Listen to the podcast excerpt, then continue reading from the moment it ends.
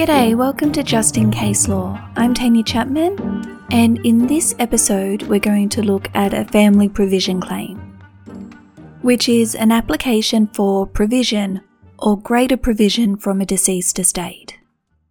The case we're looking at today involves a mother who had three children, and in her will, she left the majority of her estate to only one child.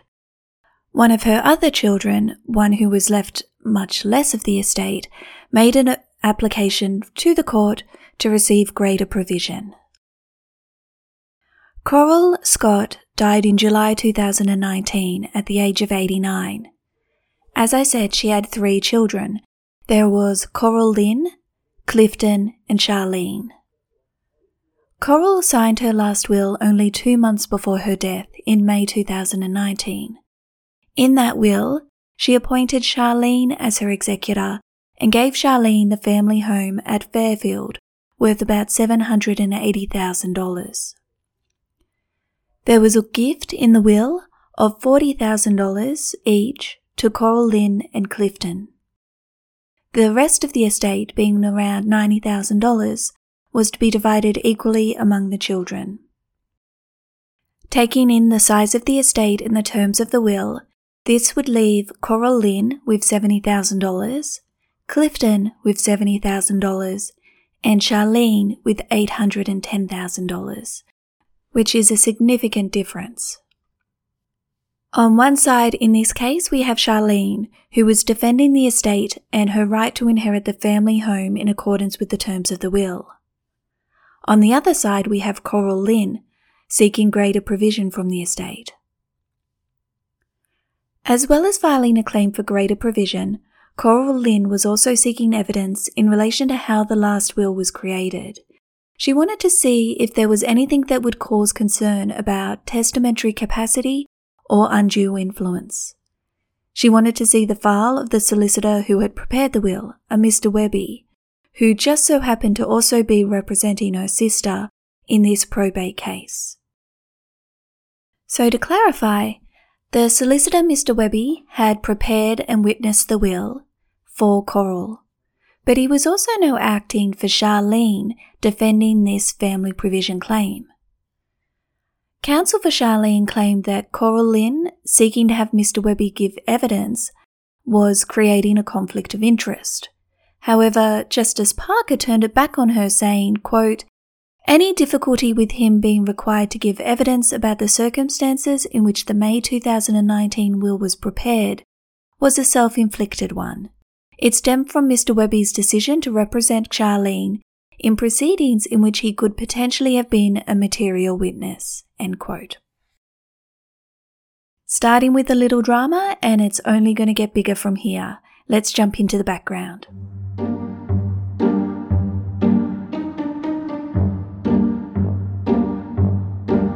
The Fairfield house was purchased in the late 1950s when Coralynne was just a little child.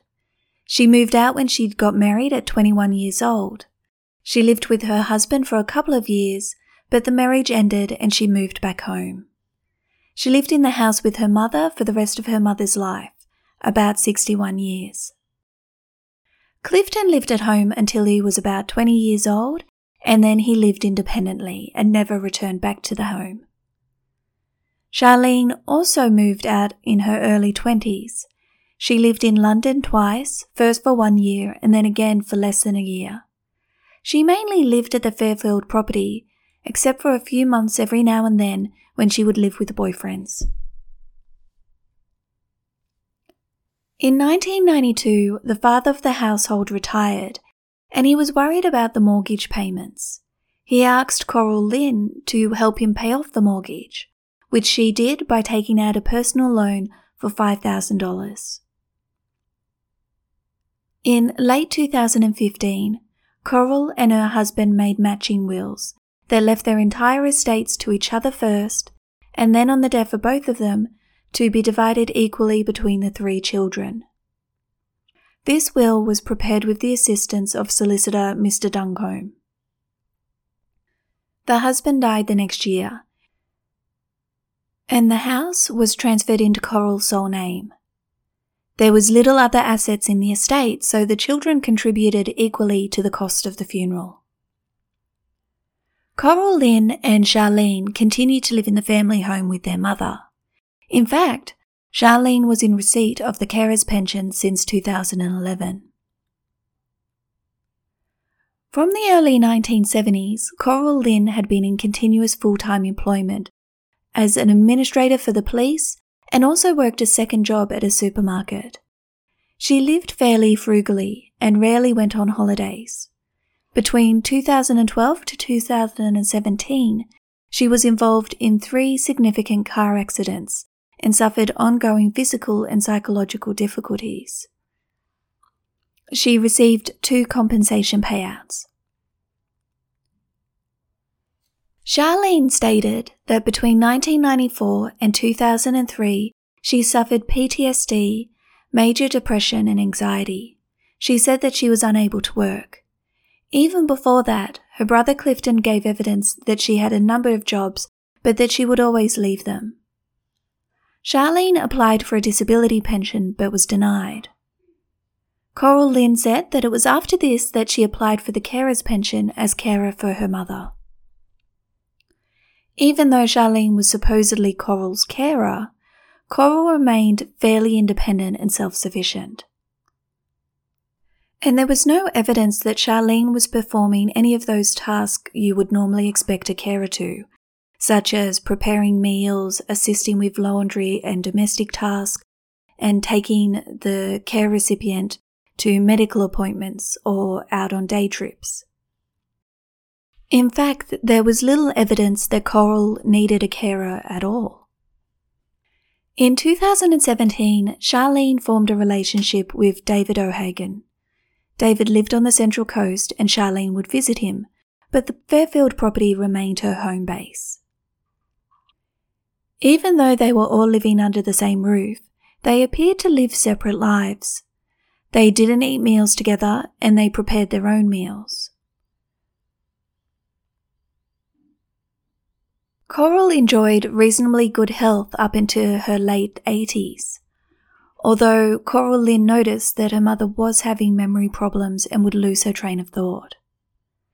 In October 2018, Coral had a possibly cancerous growth on her leg. Before she could get surgery for it, she had a serious fall at home and broke her arm and hip and was hospitalized for almost two months. The Fairfield house was run down, and it needed some renovations to make it safe for Coral to come home. There was some underpinning work and construction ramps that Coralynne paid for. There were other bathroom renovations done by or organised by David, who by now was sometimes spending the night at the Fairfield property. It was around this time that Coralynne and Charlene's relationship began to break down, and they were no longer on speaking terms which would have been very awkward living in the same house. There was a physical altercation which resulted in bruises, scratches, and Charlene placing Coralynne in a headlock. With tensions high, the bathroom renovations were completed and Coral was discharged from hospital. It seemed that on returning home, Coral took Charlene's side. She also cut off contact with her son Clifton as a result of a falling out between Clifton and Charlene. The discord between Charlene and Coralynne got even more serious. Coralynne had made a compensation claim for a 2017 car accident. In February 2019, Charlene signed a statutory declaration for the defendant insurer stating that her sister had exaggerated the extent and effect of her disabilities.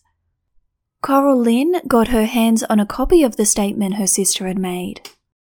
A part of the stat dec read, quote, Upon reading her statement, I was extremely upset and stressed over her untrue claims regarding her domestic duties, caring for our mother, and the care I have provided her since her motor vehicle accident.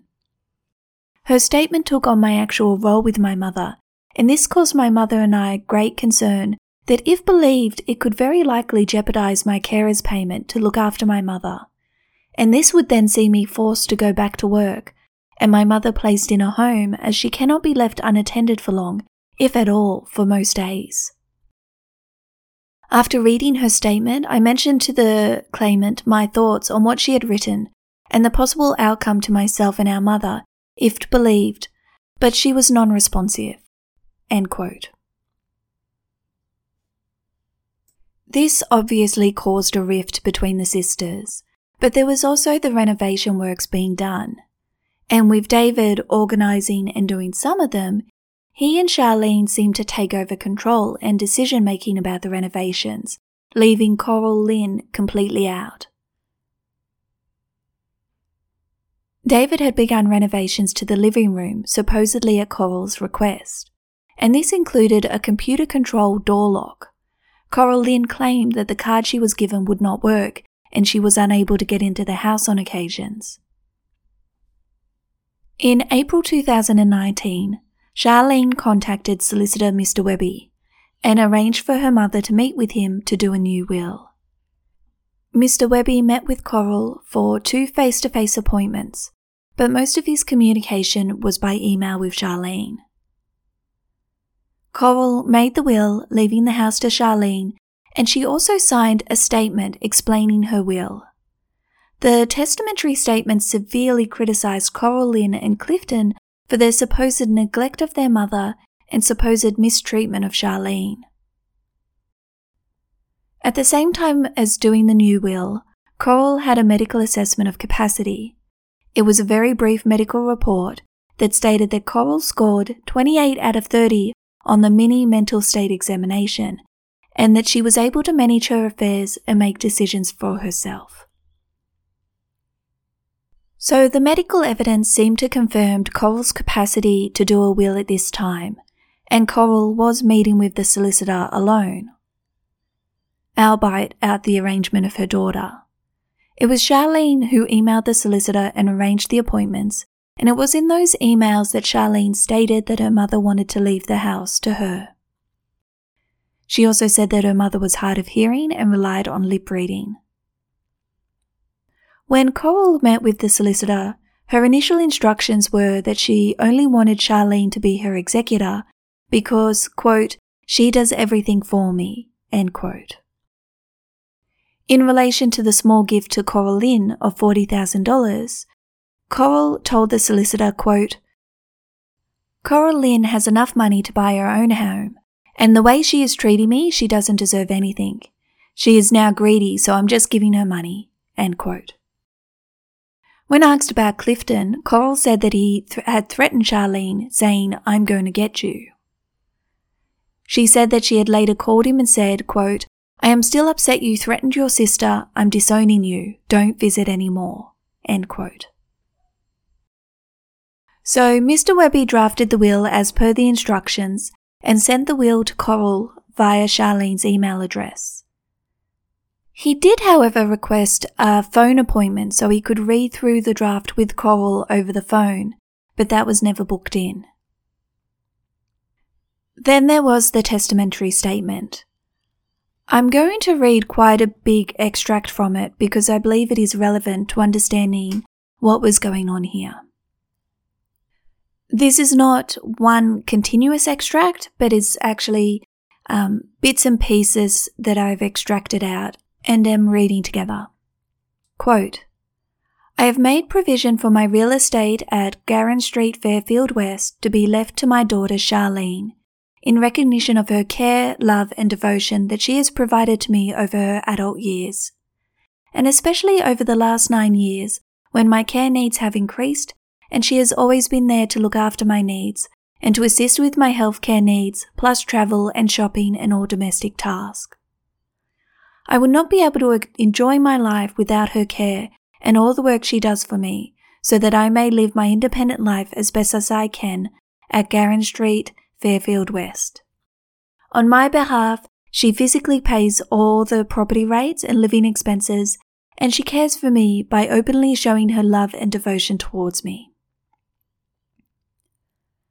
The provision I have made in my will for Charlene recognizes the many years of care she has provided me after giving up her own employment to care initially for my late husband and myself, but now more recently to care for myself. She previously worked for the Attorney General's Department, working within local courts, but gave that up in 2011 to care for me. I have considered the financial circumstances of my three children and have determined the provision made for them having regard to their present circumstances, future needs, and financial resources. Adequate provision has been made for my son Clifton and my daughter Coralynne during my lifetime, and I had made further provision for them in my will, but to give them any part of my home would mean that my daughter Charlene is unfairly disadvantaged. As for my daughter Coralynne, I note she has successfully claimed damages as an injured claimant, including claims for future economic wage loss in two separate motor vehicle personal injury claims, arising out of two separate payouts in the last four years, and she is again claiming damages for a third accident now. Coralynne, even today I still cannot believe how you have changed. For 60 years you have lived with me, and we have been through a lot together, good and bad.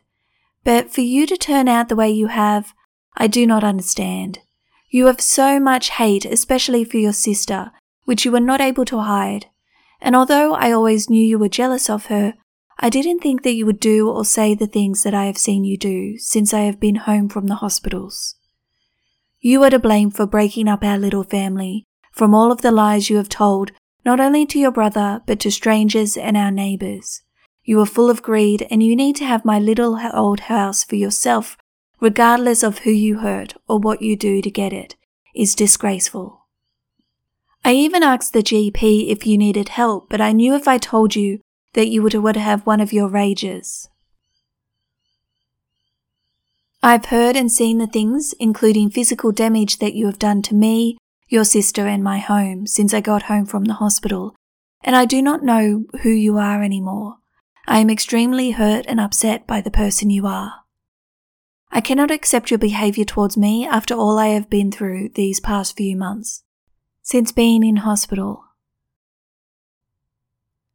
I know that this is the right decision for me regarding my will. I have not forgotten or forgiven you for all the things that you have done and therefore, seeing that you have more than enough money in the bank to buy your own home outright, I also, out of respect for your father, leave you $40,000 plus half a share in the residue of my estate, but no part share of my house. End quote. Finally, in July, Coral returned to hospital to have the growth on her leg removed, but she sadly suffered a heart attack and died. Coralynne became aware of the new will, leaving the Fairfield property to Charlene. She purchased a new house for herself in Sydney and moved out. Charlene continues to reside in the Fairfield property, but spends most of her time with her boyfriend on the Central Coast.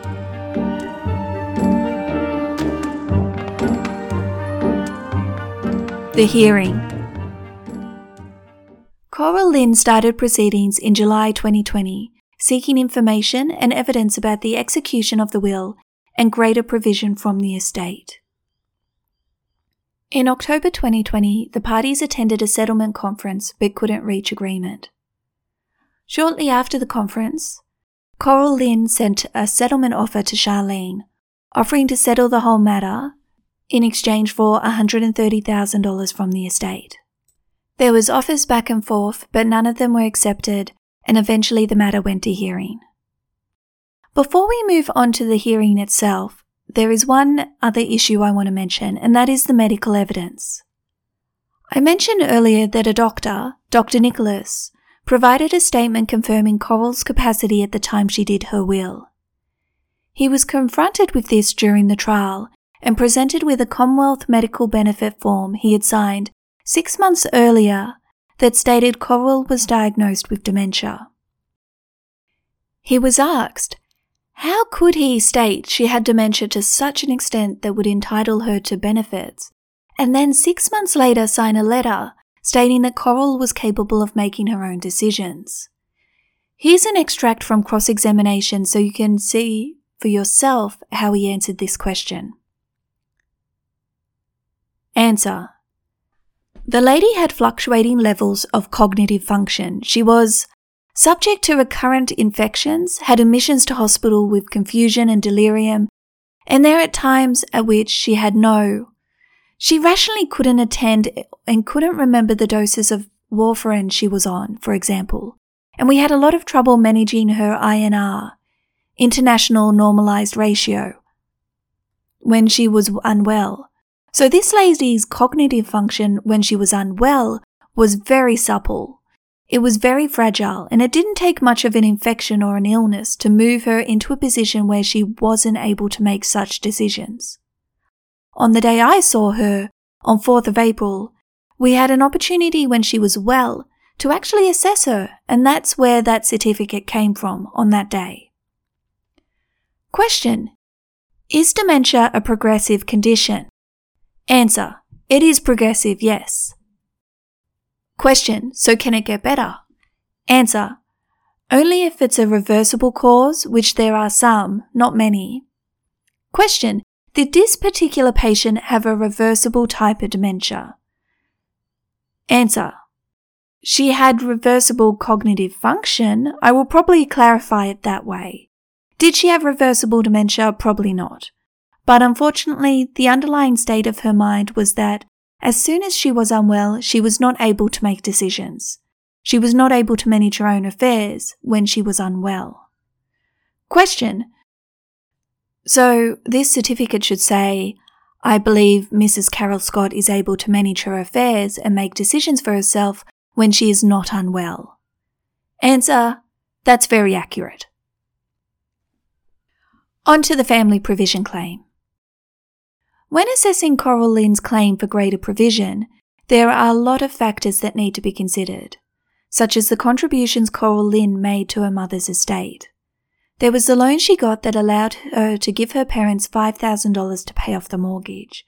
Now that might not seem a lot, but it was definitely a lot in 1992. She also paid rent for staying in the house. The rent amount changed over time, it increased to be $150 a week at the time of her father's death, and thereafter decreased to $50 a fortnight. When Coral returned from hospital, Coralynne's rent increased to $75 a fortnight. She also paid for improvement and repairs to the house, purchased and replacement of home appliances. She bought a car for her father and a cruise for her parents and herself in 2015. Coralynne also contributed in other ways, doing chores about the house, cleaning and gardening. She took her parents shopping and to medical appointments. She also took them on day trips and weekends away. Coralynne said that although Charlene was living in the same house, she spent most of her time in her room on the computer. What caused the fight between Charlene and Coralynne? Well, I've already alluded to this, but let's go into a bit more detail. Coralynne said that after her mother's fall, she was visiting her mother in hospital and Coral said, quote, I did not fall. But, end quote. But she would not say anything more. She also said that Charlene was insane and had gone off her brain. A few days later, when Coralynne was driving them to the hospital, Charlene rounded on her and said, quote, you're not kicking me out of the house, end quote. Coralynne put this down to jealousy that she had a financial nest egg and Charlene didn't. Maybe with their mother being in hospital, Charlene was worried about her mother dying and the house being divided. According to Coralynne, Charlene's behaviour became worse when David effectively moved in and started undertaking the renovations in late December 2018. Her suggestions were ignored by Charlene and David, who treated the house as their own. David would also operate power equipment at all hours of the night.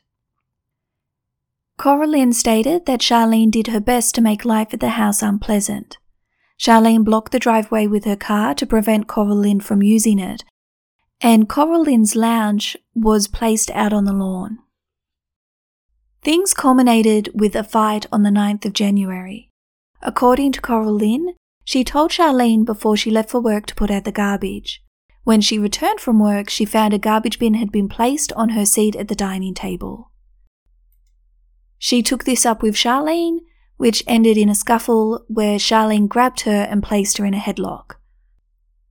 Coralynne believed that Charlene was trying to turn their mother against her. She described one time when she went to visit her brother on the Central Coast. Clifton Jr. was gravely ill but asked her not to tell their mother. When Coralynne returned to Sydney, Coral was furious that she had been away for Mother's Day and said things to her such as, quote, You've been ripping me off and not paying board for 60 years, end quote. Also, quote, You've destroyed things that belong to your sister, end quote. She attributed these statements to her mother being poisoned against her by Charlene. Afterwards, when they were out of earshot of the deceased, Charlene laughed at her. A few weeks later, Charlene said to her, quote, You've got something coming. Don't think you'll get the house. End quote. Before the court, Coralynne argued that the contents of her mother's testamentary statement were not true and were a result of Charlene's involvement. When asked who prepared the draft testamentary statement, Charlene at first said that Coral did. However, when asked if she drafted it and sent it to the lawyer, she said it was possible but she could not remember. Later, she admitted that she drafted it up, but from what she could remember her mother saying. Not even from what her mother told her, but from what she could remember her mother saying. In this case, a big part of it was Coralynne's evidence versus Charlene's evidence, but there were other witnesses as well. There was Dr. Nicholas, who had been GP for Coral and for Coralynne for about 10 years. On many occasions, Coral had told him how grateful she was for all of Coralynne's help at home and paying for household bills. She had been worried that Coralynne returned to work too quickly after the 2012 car accident. In April 2019, Dr. Nicholas had made a file note about how Coral was unhappy about the fight between the daughters. The note said, quote, Concerned re daughter Coralynne with rages and threatening her sister, breaking tools and hiding things, claiming it's her house, screaming and violent, breaking things and tearing curtains. Coralynne was shouting in the backyard. She was accusing her sister. She was invoking support from the neighbours and she was angry at Charlene's partner. End quote. The doctor actually confronted Coralynne about this and she explained that she was being locked out of her house and her room and that David was freeloading and that this caused her to be angry. Clifton Jr. was also asked to give evidence about the relationship he saw between his mother and his sisters, but even his own relationship. He didn't see his mother as often, but they were still close. He visited her in hospital several times before a fight with Charlene forced him to leave. Coral called him and berated him for supposedly threatening Charlene. There was also a neighbour, Mr. O'Sullivan, who gave evidence having known and lived near the family since the 1970s. On two occasions, he heard yelling from Coral's house. He heard Charlene yelling at Coral that if she did not change her will, she would be out on the street. He was worried for Coral. He tried calling her, but no one answered the phone. He went over and knocked on the door, but no one answered. Moving on to Charlene's side of things. Charlene gave evidence that she was close to her mother and they would watch movies together. She said she paid the phone and internet for the house. She also said she paid the rates and outgoings, but not all the time. She denied being jealous of her sister's finances and said that Coralynne was obsessed with money. She attributed the fallout between them to Coralynne wanting to put her mother in a nursing home. Charlene also said that their mother wasn't happy with Coralynne's personal injury claim and said something like, quote, Coralynne, you can't have those lies in your statement. You've claimed what Charlene does for me, and if Centrelink read that, they will take her off the carer's benefit. Who will I have then to look after me? Because Charlene will have to go back to work. You won't give up your job to care for me. End quote. Charlene's partner, David, gave evidence of Coralynne stomping about the place and yelling at everyone and causing difficulties with the renovations.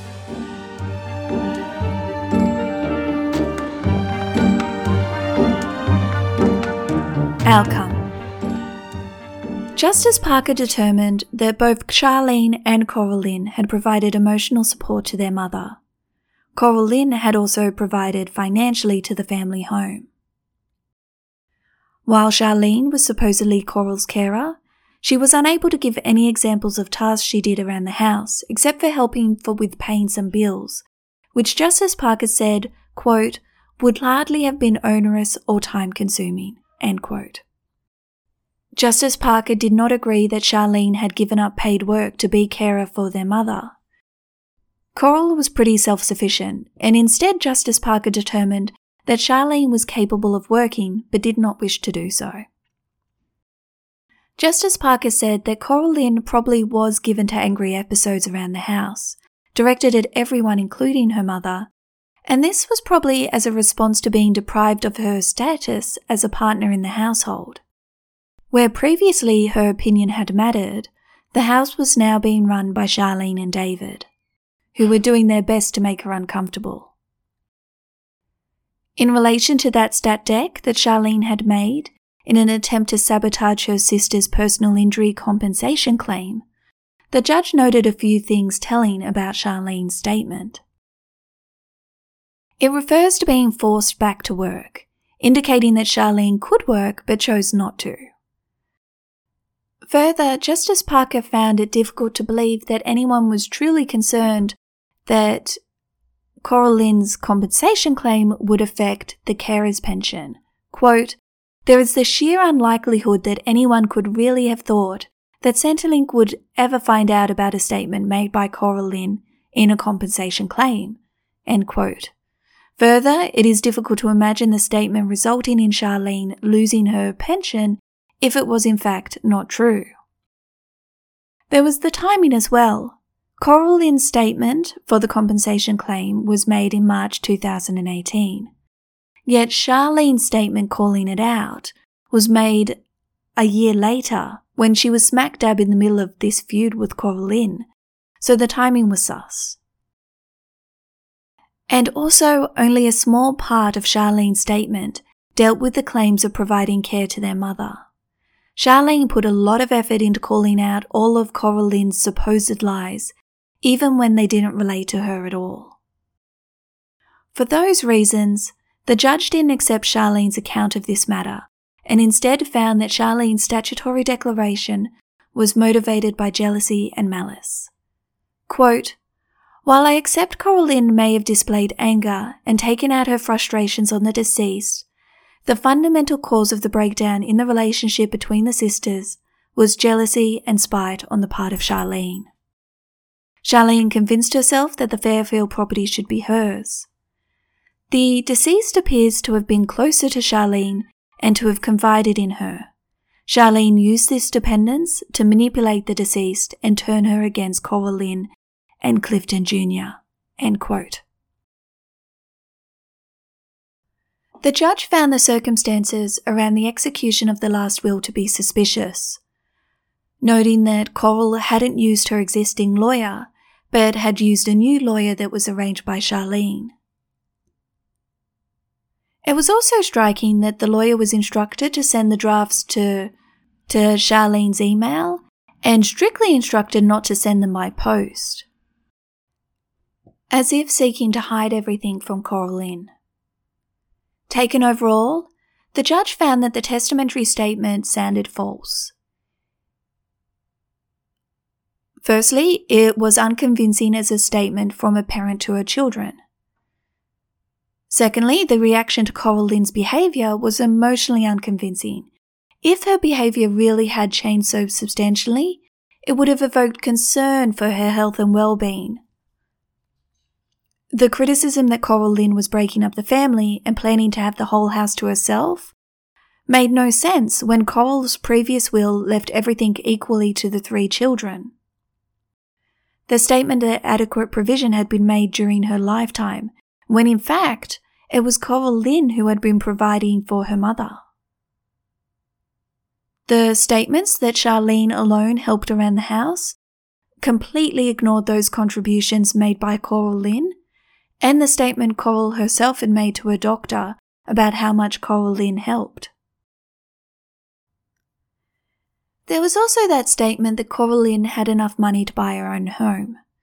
There is no evidence that Coral knew anything about Coralynne's financial position, and while Coralynne did have a nest egg, it was not enough to purchase a house outright. Charlene appeared to believe her sister was a millionaire and told their mother this. The statement also praises Charlene for paying half of the renovation cost, but Charlene reimbursed herself from her mother's bank accounts. So overall, it was found that the testamentary statement sounded fake, and it sounded like it was highly, heavily influenced by Charlene. In relation to the involvement of both a doctor and a lawyer in the preparation of the will, factors that would normally make a will airtight, Justice Parker said, quote, It is most unfortunate that Dr. Nicholas gave his certificate on 4th of April 2019 in the form in which he did. He failed to mention that the deceased's cognitive function was not reliable in all circumstances. This was a critical admission given the purpose of the certificate. It meant that Mr. Webby was not alerted to difficulties the deceased may have been experiencing even when she was apparently well. It is true that Mr. Webby interviewed the deceased on her own and was satisfied of her capacity. But even if it were possible to conclude that the deceased did have full capacity when she gave instructions for and executed the will, and that question has not been fully explored before me. That did not immunize the will against Charlene's baleful influence behind the scenes. I do not believe that the will represents a fair and considered testamentary judgment. Rather, I am satisfied that it was the result of a process of manipulation and misinformation on the part of Charlene designed to advance her own interests. In family provision claims such as this, it is important to look at and compare the financial position of the parties. Coralynne was in a stronger financial position than Charlene, but as Justice Parker put it, by no means, quote, impregnably wealthy, end quote. Where a person is in a relationship, it is not only their assets and income that is counted, it is also the income and assets of their partner or spouse. What was interesting in this case is that although Charlene was spending half her time at David's house, and he was living sometimes at the Fairfield property, they said that their sexual relationship had ended around the time of Coral's death, and they were just friends. It was on this basis that they didn't disclose David's finances in the proceedings. Overall, Justice Parker found that the 2019 will and the testamentary statement were the product of Charlene's influence behind the scenes. Quote, the statement painted a false picture which had come directly or indirectly from Charlene. The grounds given for the dramatic reduction in Coral inheritance were spurious. Which brings us to the word of the episode spurious. Spurious meaning not being what it purports to be, outwardly similar or corresponding to something without having its genuine qualities. False. The grounds given for the dramatic reduction in Coralynne's inheritance were spurious. With the false beliefs the deceased had in mind at the time of making the 2019 will, it did not carry the weight of a capable and fair minded person. Once you set that aside, the provisions made in the 2015 will for equal division made much more sense, especially as there had been no material changes since the 2015 will was made. Justice Parker made the following statement Quote,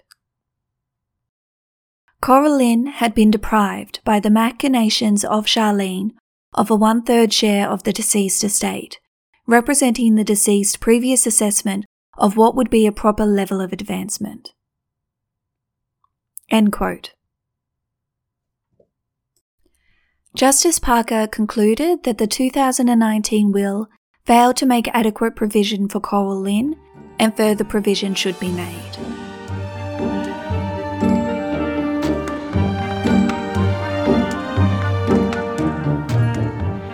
Instead of the $40,000 made in the will, the court awarded Coralynne $180,000. The Fairfield property would have to be sold and the 180,000 paid to Coralynne from the proceeds. The parties were not able to agree on the legal costs, which led the judge to make the orders as follows. Coralynne's legal costs were to be paid from Charlene's share of the estate on an ordinary basis. Charlene's legal costs as executor were to be paid from her share of the estate. Charlene appealed the decision. One of the grounds for appeal was that when assessing Coralynne's financial needs, the judge didn't give enough consideration to the almost $670,000 that Coralynne had in superannuation. The appeal court said no, Justice Parker had considered this, but you cannot know when she might be able to access her super. There was no reason to treat it as a current asset rather than a potential future income stream. The appeal was dismissed with cost. It was agreed from the outset that Clifton's share of the estate should be quarantined and not eaten away by legal costs. This meant that both Coralynne's and Charlene's costs were to be paid from Charlene's share of the estate. That was the case of Scott versus Scott, uh, 2022 New South Wales Supreme Court 914. The citations are provided in the notes. Definitely an interesting case, but I would love to hear anyone else's opinion on it. We now have a Facebook page where I share links to the case, and you're totally free to jump on and share in your comments your opinions or thoughts or questions. I'd love to hear from you. You can also jump on the page and just post other topics you might like me to cover or other cases that you might have heard of that you want to share with the group. As for lessons to take from this case, for me, one thing that stood out was that letter from the doctor confirming that Coral had testamentary capacity when it was the same doctor who previously had concerns about her capacity. It really makes you wonder about how reliable such assessments of capacity are. Really, the true blue gold standard is to get a professional assessment of capacity, potentially by a geriatrician, but it should be an assessment that is much more extensive than a mini mental examination. Those hold very little weight. It should be an assessment that goes over her medical conditions, any medication she's taken that can affect her capacity. It should assess what she's doing in her will, why she's doing it, what's the rationale behind that, and is there any flaws in her rationale. In this case, it definitely should have said that her capacity was affected when she had an infection or was unwell. It should be a much more comprehensive assessment in order to hold weight in family provision proceedings such as this. There was also the testamentary statement, which is supposed to be valuable evidence in cases like this. It is evidence from the grave, so that if Coral's will was challenged, like it was, Coral's voice from the grave could give her side of events. But sadly, it appears that this testamentary statement was drafted almost entirely by Charlene, supposedly based off what she could remember her mother saying, and wasn't even in her mother's words. I really think testamentary statements like this need to be drafted by the deceased, in the deceased's words, and even then carefully drafted and considered. So the solicitor could work with her to say, okay, you're saying this, you're saying that Coralynne has made no uh, domestic or caring support. Is that really the case? Or you have said she has caused physical damage to you Charlene and the house, what do you mean by that? Because there was no other evidence in this case of any physical damage. So where did that come from? Uh, this testamentary statement, it can be valuable evidence in case, I feel like this uh, this time it went the wrong way. It was like a Uno reverse card because it really did show that instead of expressing Coral's wishes, that Charlene had influenced Coral or had actively taken steps to poison her mother against Coralynne.